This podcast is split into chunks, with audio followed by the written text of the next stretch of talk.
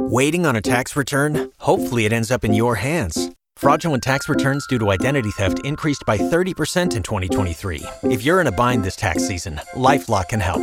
Our US based restoration specialists are experts dedicated to helping solve your identity theft issues. And all Lifelock plans are backed by the Million Dollar Protection Package. So we'll reimburse you up to the limits of your plan if you lose money due to identity theft.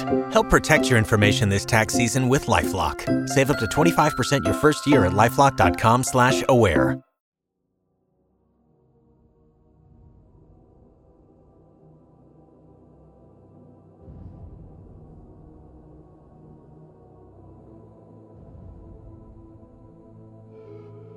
Capitolo 6 Dal diario di Mina Murray 24 luglio Whitby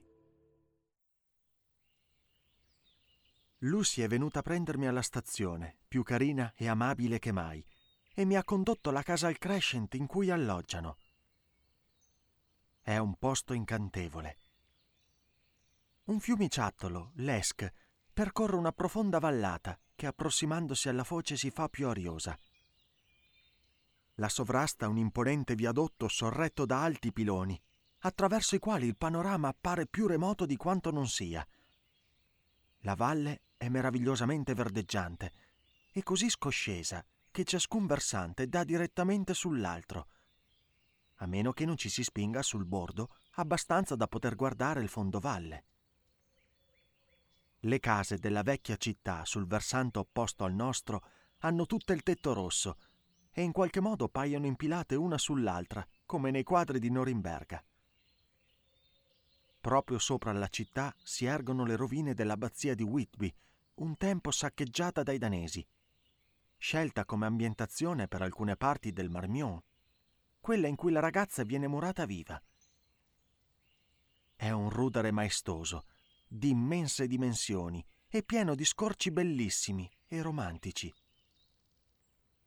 Una leggenda vuole che a una delle sue finestre sia possibile scorgere una dama in bianco. Fra l'abbazia e la città c'è un'altra chiesa, sede parrocchiale, circondata da un ampio camposanto fitto di lapidi. Si tratta, a mio giudizio, del punto più bello di Whitby perché si affaccia direttamente sulla città e offre una visuale perfetta del porticciolo e di tutta la baia, fino al punto in cui il promontorio noto come Kettleness si tuffa nel mare. Tanto erta è la scarpata che discende sul porto d'aver causato il crollo di una parte della riva, così che alcune delle tombe sono andate perdute. In un punto, poi, il margine in muratura dei sepolcri strapiomba direttamente su un sentiero sabbioso che corre molto più in basso. Vi sono camminamenti fiancheggiati da panche per tutto il camposanto. La gente vi si reca e resta là seduta per tutto il giorno, a godersi la vista spettacolare e la piacevole brezza. Conto di venirci anch'io assai spesso a lavorare. Anzi, lo sto già facendo. Scrivo col quaderno sulle ginocchia e intanto ascolto la conversazione di tre anziani signori seduti accanto a me. Sembrano non avere altro da fare da mattina a sera che starsene qui a chiacchierare. Il porto si stende sotto di me, con una lunga parete in granito che sul lato più distante si protende verso il mare e giunta all'estremità curva all'infuori. E nel mezzo c'è un faro un poderoso frangiflutti lo protegge verso l'esterno. Sul lato più vicino, l'argine crea un gomito di inclinazione inversa, alla cui estremità sorge un altro faro. Fra i due moli, l'accesso al porticciolo è garantito da una stretta apertura, che poi si allarga bruscamente. È un bel posto con l'alta marea, ma quando la marea è bassa, si riduce a una distesa di secche e tutto quel che resta è l'esiguo corso dell'Esk, serpeggiante fra banchi di sabbia intercalati da spuntoni di roccia. Fuori dal porto, su questo lato, per circa mezzo miglio, si estende una grande scogliera, il cui fronte aguzzo si diparte direttamente dal retro del faro meridionale. In fondo si trova una boa con una campana che si mette a suonare in caso di tempesta, propagando nel vento un suono lugubre. Da queste parti c'è una leggenda secondo la quale, quando una nave fa naufragio, in mare aperto risuonano le campane. Bisogna che ne domandi al vecchio. Eccolo che viene da questa parte. È un curioso vecchietto. Deve essere tremendamente in là con gli anni, perché ha la faccia tutta rugosa e rattrappita come la corteccia di un albero. Racconta di essere quasi centenario e di aver fatto il marinaio sui pescherecci groenlandesi ai tempi della battaglia di Waterloo. Sospetto che sia una persona alquanto scettica, perché quando gli ho chiesto delle campane in mare e della dama bianca, ha risposto assai bruscamente. Io non starei ad arrovellarmi con queste storie, signorina. Tutte faccende dei tempi andati. Badate, non dico che non sono mai successe, dico solo che appartengono a un altro tempo. Funzionano benone per gitanti, vacanzieri e tutti quelli che gironzolano da queste parti ma non per una signorina in gamba come voi. Quei turistucoli di York e di Leeds che stanno sempre a ingozzarsi di arringa fumicate, a bere tè e a comprare pezzi di vetro spacciati per giaietto. Quelli sì che se le ingollano certe panzane. Anzi, mi chiedo chi si prenderebbe la briga di raccontarglieli a quelle. Neppure i giornali, che pure sono zeppi di bubbole. Ho pensato che quel brav'uomo poteva essere una miniera di informazioni interessanti. Così gli ho chiesto se non gli dispiacesse raccontarmi qualcosa a proposito della caccia alla balena. Stavo giusto per cominciare quando l'orologio ha battuto le sei e lui, levandosi faticosamente in piedi, ha detto Adesso devo filare a casa, signorina. A mia nipote non piace starsene ad aspettare quando è pronta la cena e a me ci vuole un bel pezzo per farmi tutta la strada, passin passetto, una tomba dopo l'altra. Senza contare che a quest'ora il mio stomaco piange. Si è allontanato con passo incerto e l'ho visto affrettarsi alla bella e meglio giù per i gradini. Sono questi una grande attrazione del luogo. Partendo dalla città conducono fin su, alla chiesa, e ce ne sono centinaia non conosco il numero esatto, acchiocciolati su se stessi, a formare una morbida curva. La pendenza, poi, è così dolce che un cavallo potrebbe agevolmente percorrerli tanto in salita quanto in discesa. Ritengo che in origine debbano aver avuto qualcosa a che fare con l'abbazia. Prenderò anch'io la via di casa. Lucy è uscita insieme alla madre siccome si trattava soltanto di visite di cortesia, ho deciso di non andare con loro. Ma a quest'ora saranno ritornate.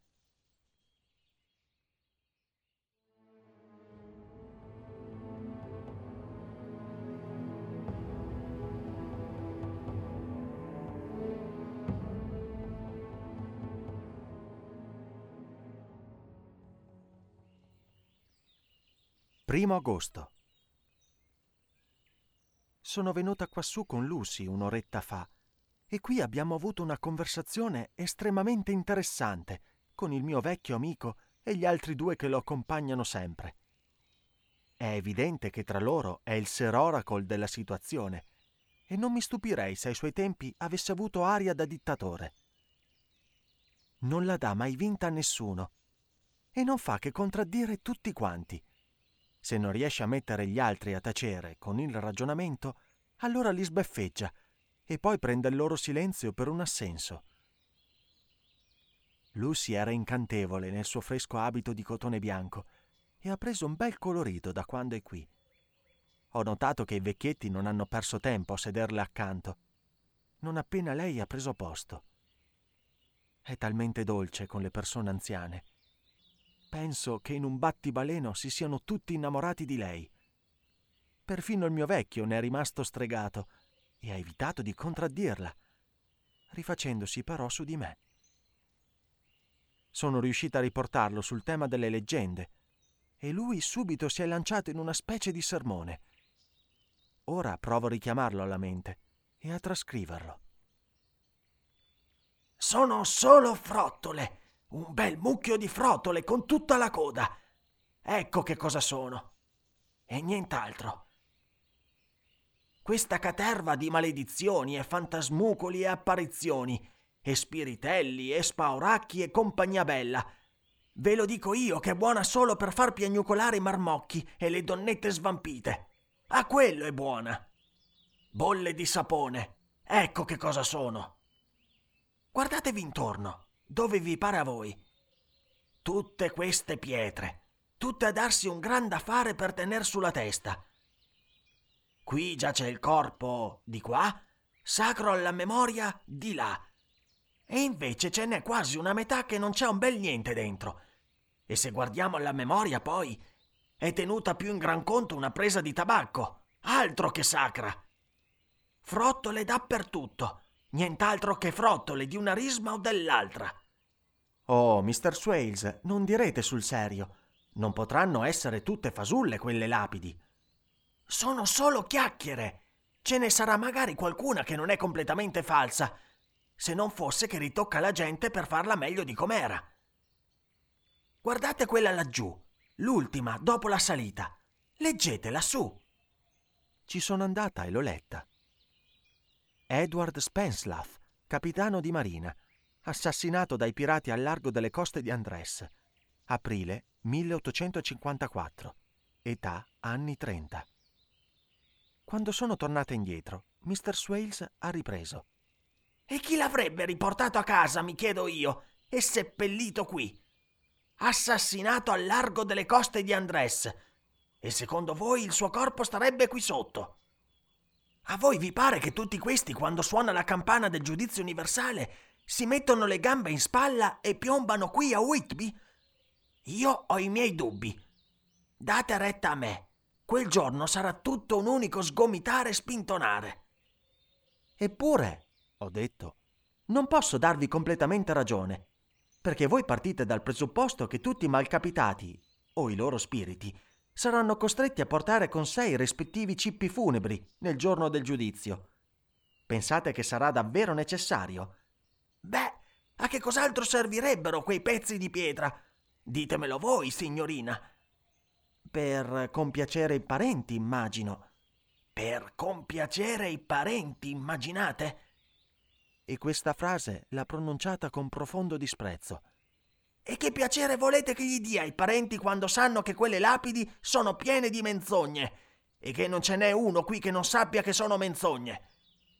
Ha indicato una lapide ai nostri piedi, poggiata a terra come un lastrone a fungere da base per la panca su cui ci sedevamo.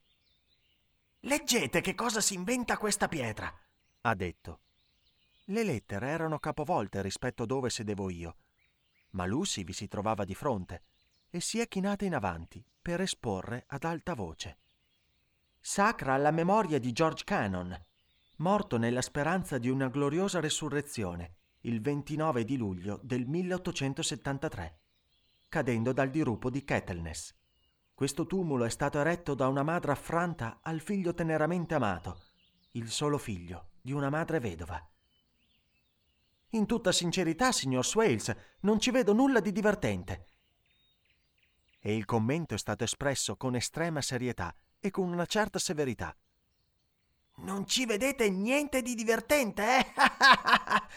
Ma perché voi non sapete che la madre affranta era una megera e che lo odiava proprio perché era storpio, un vero sgorbio, e lui le rendeva pan per focaccia, al punto che è arrivato a suicidarsi per non farle incassare i soldi di un'assicurazione sulla vita che lei gli aveva intestato. Si è fatto saltare il cervello con un vecchio moschetto che tenevano per scacciare i corvi. Ma quella volta non è servito a mandar via i corvi, che anzi li ha attirati lì, eppure le mosche, ma su di lui. Altro che cadere dal dirupo. E per la faccenda della speranza in una gloriosa risurrezione. Beh, l'ho sentito più di una volta con queste mie orecchie dire che a lui gli andava benone di finire all'inferno perché sua madre era così devota che era più che sicura di volarsene in paradiso, e lui mica voleva marcire dove stava lei. Allora, giratela pure come volete, ma questa pietra... E così dicendo vi ha picchiato sopra col suo bastone. non è forse un gran mucchio di bugie? E pensate quanto si sbellicherà dal riso l'arcangelo Gabriele quando Jordi se ne arriverà tutto ansimante su per le verdi distese con la lapide in bilico sulla gobba, chiedendo che sia presa come prova. Non sapevo che cosa dire, ma Lucy, alzandosi in piedi, ha cambiato argomento. Oh, perché ci avete raccontato questa storia? È la mia panchina preferita e non me ne voglio separare. E ora scopro che mi tocca sedere sulla tomba di un suicida. Non vi capiterà niente di male, carina. E il povero Jordi sarà contento di avere una damigella tanto fine seduta in grembo. A voi non farà alcun male. Per la miseria, io mi ci siedo da vent'anni e non mi è mai successo un bel niente. Non è di quelli che stanno sotto che dovete mettervi paura, che poi magari manco ci sono. Conservate la paura per quando vedrete tutte queste pietre scappare a gambe levate, lasciando questo posto nudo come un campo di stoppie. Ah, Ecco che batte l'ora. Me ne devo andare. I miei omaggi, signore. E via zoppicando. Lucy e io siamo rimaste lì sedute ancora un poco. E tanto era bello ciò che ci stava di fronte che per tutto il tempo ci siamo tenute per mano. Lei mi ha raccontato ancora una volta di Arthur e del loro prossimo matrimonio. Il che mi ha procurato una fitta di malinconia perché da un mese intero non ho notizie di Jonathan. Stesso giorno.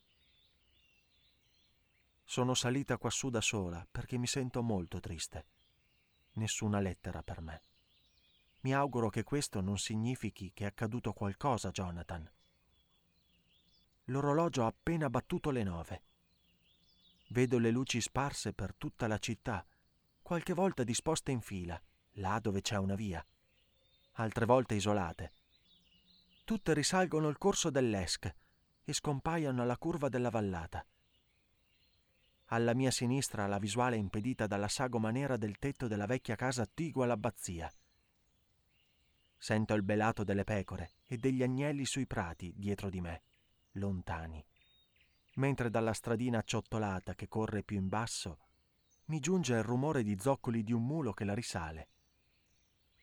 La banda sul molo sta strimpellando allegramente uno stridulo valzer. E più in là, lungo la banchina, si sta svolgendo in una viuzza laterale una riunione dell'esercito della salvezza.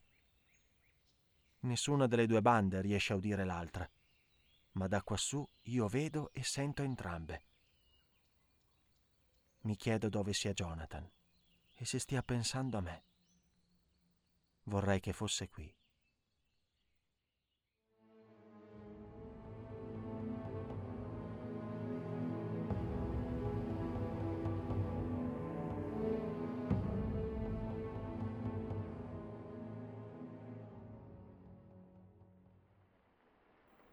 Dal diario del dottor Seward, 5 giugno. Il caso Renfield si fa più interessante a mano a mano che mi avvicino a comprendere il soggetto. Certe sue caratteristiche sono ampiamente sviluppate. Egoismo, segretezza, determinazione. Se solo arrivassi a capire a quale obiettivo tende quest'ultima. Il soggetto sembra avere un suo preciso proposito, anche se non sono in grado di dire quale sia. La qualità che lo riscatta è quella dell'amore per gli animali, per quanto, a dire il vero, la peculiarità di certi suoi aspetti a volte mi fa pensare che si tratti unicamente di una forma di crudeltà abnorme. I suoi beniamini sono delle specie più insolite. Il passatempo preferito del momento è catturar mosche. È giunto a possederne una tale quantità che mi sono visto costretto a fargli le mie rimostranze. Con mio grande stupore non è reagito con un accesso di furia, come mi aspettavo, ma ha preso la cosa con pacata serietà. Ci ha pensato su per un momento e poi ha detto, mi darete tre giorni? Me ne libererò. Naturalmente ho risposto che andava bene. Bisogna che lo sorvegli. 18 giugno. Ha ora rivolto la sua attenzione ai ragni e ne tiene alcuni grossi esemplari in una scatola. Li nutre di continuo con le mosche il cui numero si è sensibilmente ridotto, benché egli abbia dovuto destinare metà del suo cibo ad attrarne di nuove dall'esterno della stanza. Primo luglio. I ragni stanno ormai diventando un problema, proprio come lo erano state le mosche, e oggi gli ho chiesto che deve liberarsene. Si è molto rattristato nel sentirlo, così ho aggiunto che perlomeno deve ridurne il numero.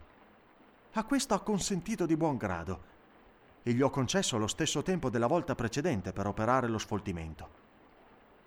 Mentre ero con lui sono stato colto da profondo disgusto quando un orribile moscone azzurro, rigonfio dei resti di qualche carogna, è volato nella stanza e lui, catturatolo, esultante, l'ha trattenuto per qualche momento fra l'indice e il pollice e poi, prima che potessi rendermi conto di che cosa stava per fare, se l'ha infilato in bocca e l'ha mangiato. L'ho severamente rimproverato per il gesto, ma lui ha ribattuto in tutta tranquillità che era buonissimo e faceva un gran bene. Era vita, vita ricca di energia, e gli dava la vita. Mi sta nascendo un'idea, benché ancora embrionale. Devo badare a come si libera dei ragni. È chiaro che la sua mente soffre di turbe profonde, perché possiede un piccolo taccuino sul quale annota di continuo qualcosa. Pagine intere zeppe di numeri, di norma cifre singole sommate a gruppi, i cui totali vengono nuovamente sommati in altri gruppi, quelli che i contabili definiscono riporti. 8 luglio. C'è metodo nella sua follia e l'idea embrionale che si è formata nella mia mente sta prendendo corpo. Presto sarà un'idea compiuta e a quel punto Oh, inconscio lavoro cerebrale. Dovrai cedere il passo al tuo conscio fratello. Ho mantenuto le distanze del mio amico per alcuni giorni, così da poter rendermi conto di eventuali mutamenti. Tutto è rimasto com'era, tranne che si è separato da alcuni dei suoi animaletti e li ha sostituiti con uno nuovo. In un modo o nell'altro è riuscito a procurarsi un passero e l'ha già parzialmente addomesticato. Il suo metodo deve essere semplice visto che la scorta di ragni non ha perso tempo a diminuire. Quelli che restano, tuttavia, sono ben pasciuti, perché lui continua ad attirare all'interno le mosche tentandole col proprio cibo. 19 luglio. Stiamo facendo progressi. Il mio amico possiede adesso un'intera colonia di passeri, mentre mosche e ragni sono quasi esauriti. Quando sono arrivato mi è corso incontro e ha detto di volermi chiedere un grande favore, un grande, grandissimo favore. E nel parlare mi saltellava intorno, facendomi le feste come un cane. Gli ho chiesto in cosa consistesse e lui, in una sorta di raptus estatico, dalla voce e del portamento, ha risposto. Un gattino, un piccolo e grazioso gattino, dolce e giocherellone, che possa giocarci, istruire e nutrire. Nutrire nutrire. La richiesta non mi ha colto di sorpresa, poiché avevo notato come i suoi animali continuassero a crescere in dimensione e vivacità, ma non desideravo che la bella famigliola di passerotti finisse allo stesso modo delle mosche e dei ragni. Così ho risposto che avrei visto cosa potevo fare e gli ho chiesto se non preferisse avere un gatto adulto piuttosto che un cucciolo. L'ha tradito lo zelo con cui ha risposto. Oh sì, mi piacerebbe un gatto. Ho chiesto un gattino solo per timore che un adulto me l'avreste rifiutato. Nessuno potrebbe negarmi un gattino, non è vero? Ho scosso la testa e gli ho detto che per il momento temevo che non fosse possibile, ma che ad ogni modo ci avrei pensato su.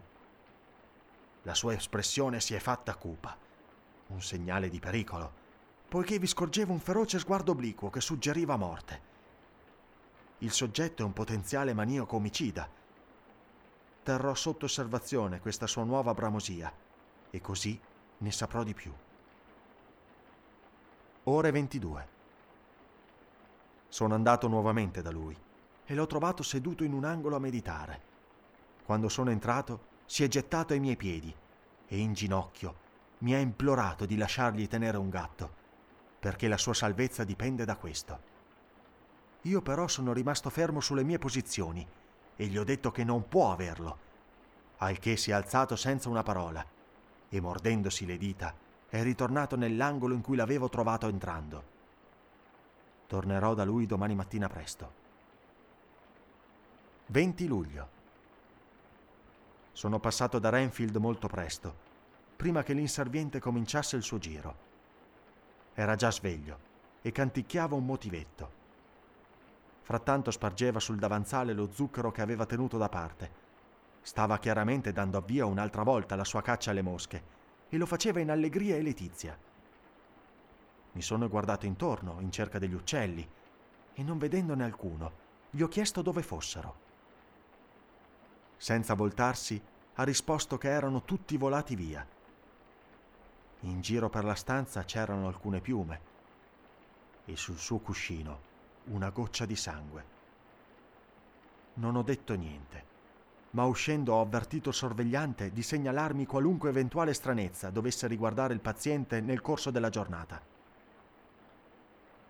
Ore 11. L'inserviente è appena venuto a riferirmi che Renfield ha avuto una forte indisposizione di stomaco e ha vomitato una grande quantità di piume. La mia opinione, dottore, ha detto, è che si è mangiato gli uccelli, li ha presi e se li ha mangiati crudi com'erano.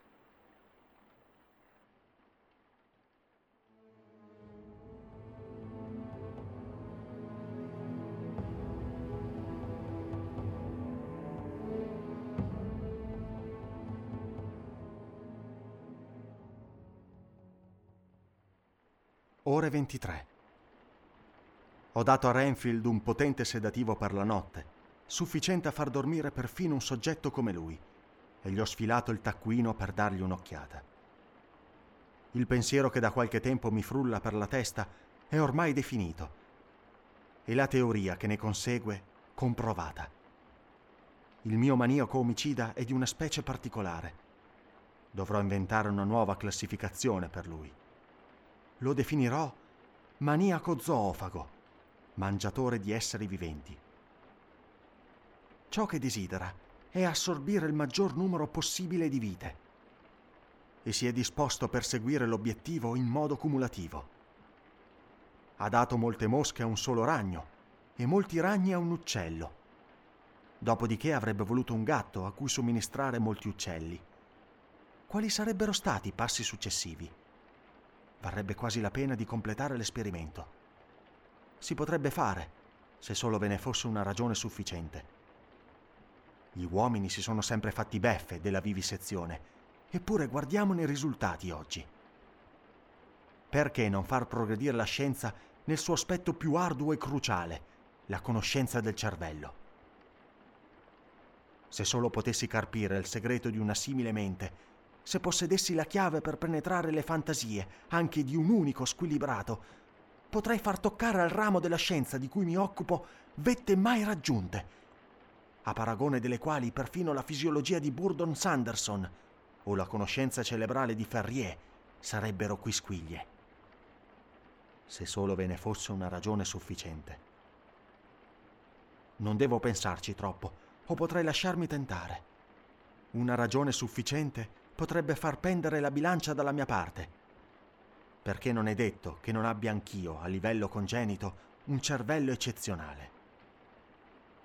Come ragionava bene quell'uomo, è tipico dei pazzi nell'ambito della loro deviazione. Mi chiedo quante vite, a suo giudizio, valgano un uomo e se questo ne valga una sola. Ha chiuso il conto con assoluta precisione e oggi ha incominciato una nuova registrazione. Quanti di noi aprono una diversa partita ad ogni nuovo giorno della vita? A me pare solo ieri che la mia intera esistenza sia conclusa insieme alla nuova speranza che nutrivo e che davvero io abbia avviato un nuovo calcolo. Così sarà fino a quando il grande computista non tirerà le somme e chiuderà il mio conto con un saldo a debito o a credito. Oh, Lucy, Lucy, non posso essere in collera con te, né posso avercela col mio amico, la cui felicità ti appartiene. No, devo solo continuare ad attendere, senza speranza, e lavorare, lavorare, lavorare. Se solo potessi avere una ragione tanto forte quanto quella di questo mio povero amico pazzo, una buona ragione disinteressata, che mi inducesse a lavorare. Questa sì che sarebbe felicità.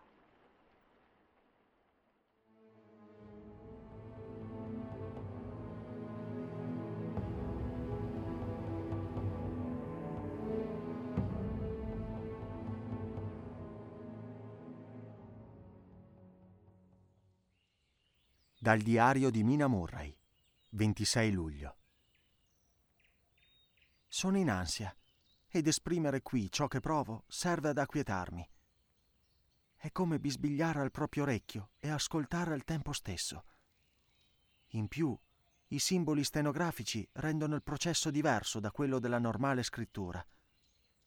Sono in pena sia per Lucy che per Jonathan. Di lui non avevo notizie da lungo tempo ed ero molto preoccupata. Ma ieri il caro Mr. Hawkins, che è sempre tanto gentile, mi ha spedito una sua lettera. Gli avevo scritto chiedendogli se avesse qualche notizia e lui ha risposto di aver appena ricevuto la missiva che mi allegava. Si tratta di un'unica riga datata a Castel Dracula e annuncia un imminente ritorno a casa. Non è da Jonathan. Non capisco e la cosa mi rende inquieta. Lucy, poi, benché stia benissimo, ha da poco ripreso l'antica abitudine di camminare nel sonno. Sua madre me ne ha parlato e insieme abbiamo stabilito di chiudere la chiave della porta della nostra camera ogni notte. Mrs. Wensterra è convinta che i sonnambuli scelgano sempre i tetti delle case e il margine delle scogliere e che poi, improvvisamente risvegliati, ne precipitino con un urlo di disperazione che riecheggia per ogni dove. Poverina, è naturale che sia in ansia per Lucy, tanto più che, a quanto mi racconta, anche suo marito, il padre di Lucy, aveva la stessa abitudine. Soleva alzarsi di notte, vestirsi e uscire, a meno che non lo si fermasse.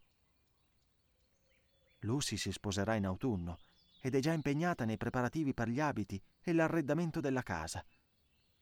La capisco perché faccio anch'io lo stesso, con la differenza che Jonathan ed io cominceremo la nostra nuova vita con semplicità e avremo il nostro da fare per mettere insieme il pranzo con la cena. Mr. Holmwood, vale a dire il nobile Harton Holmwood, unico figlio di Lord Godalming, sarà qui molto presto, non appena potrà lasciare la città, dal momento che suo padre non si sente troppo bene. E penso che la cara Lucy stia contando i minuti che la separano dal suo arrivo desidera condurlo fino alla panchina del cimitero che dà sulla scogliera e da lì mostrargli la bellezza di Whitby. Arrivo perfino a ipotizzare che sia l'attesa a causarle quel disturbo. Starà benissimo quando lui arriverà. 27 luglio. Nessuna notizia di Jonathan. Provo per lui una grande apprensione, anche se non so bene perché. Comunque vorrei tanto che scrivesse, fosse anche una sola riga. Lucy deambula nel sonno più che mai e ogni notte vengo svegliata dai suoi movimenti per la stanza. Fortunatamente il clima è così caldo che non rischia di prendersi un malanno. Ciò non di meno, l'ansia e i continui risvegli cominciano a produrre i loro effetti su di me, rendendomi a mia volta sempre più agitata e insonne. Grazie a Dio la salute di Lucy resiste bene. Mr. Holmwood ha dovuto improvvisamente recarsi a Ring per vedere suo padre, gravemente malato. Lucy scalpita per quest'ulteriore rinvio, ma l'aspetto non ne risente. È ora leggermente più in carne e le sue guance sono di un rosato incantevole. Ha perso anche l'aria anemica di un tempo. Prego solo che duri. 3 agosto. Un'altra settimana è passata senza notizie di Jonathan, neppure tramite Mr. Hawkins, con il quale sono in contatto. Oh, speriamo che non sia malato. Nel caso però avrebbe certamente scritto. Rileggo la sua ultima lettera e c'è qualcosa che non mi convince. Non sembrano le sue parole. Eppure la grafia lo è, su questo non c'è dubbio. Lucy non ha avuto molti episodi di sonnambulismo la settimana passata Però la vedo stranamente cogitabonda e non riesco a spiegarmelo. Perfino mentre dorme sembra sorvegliarmi.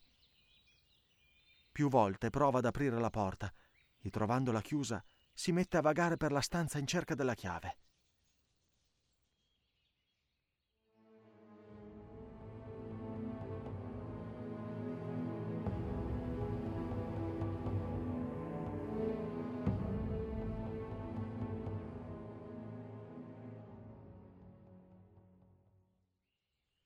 Sei agosto.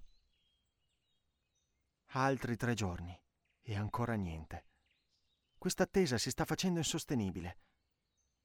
Se solo sapessi a quale indirizzo scrivere o dove recarmi, mi sentirei il cuore più leggero. Ma da quell'ultima lettera nessuno ha più ricevuto una sola parola da Jonathan. Posso solo pregare Dio affinché mi doni la pazienza. Lucy è più eccitabile che mai, ma per il resto sta bene.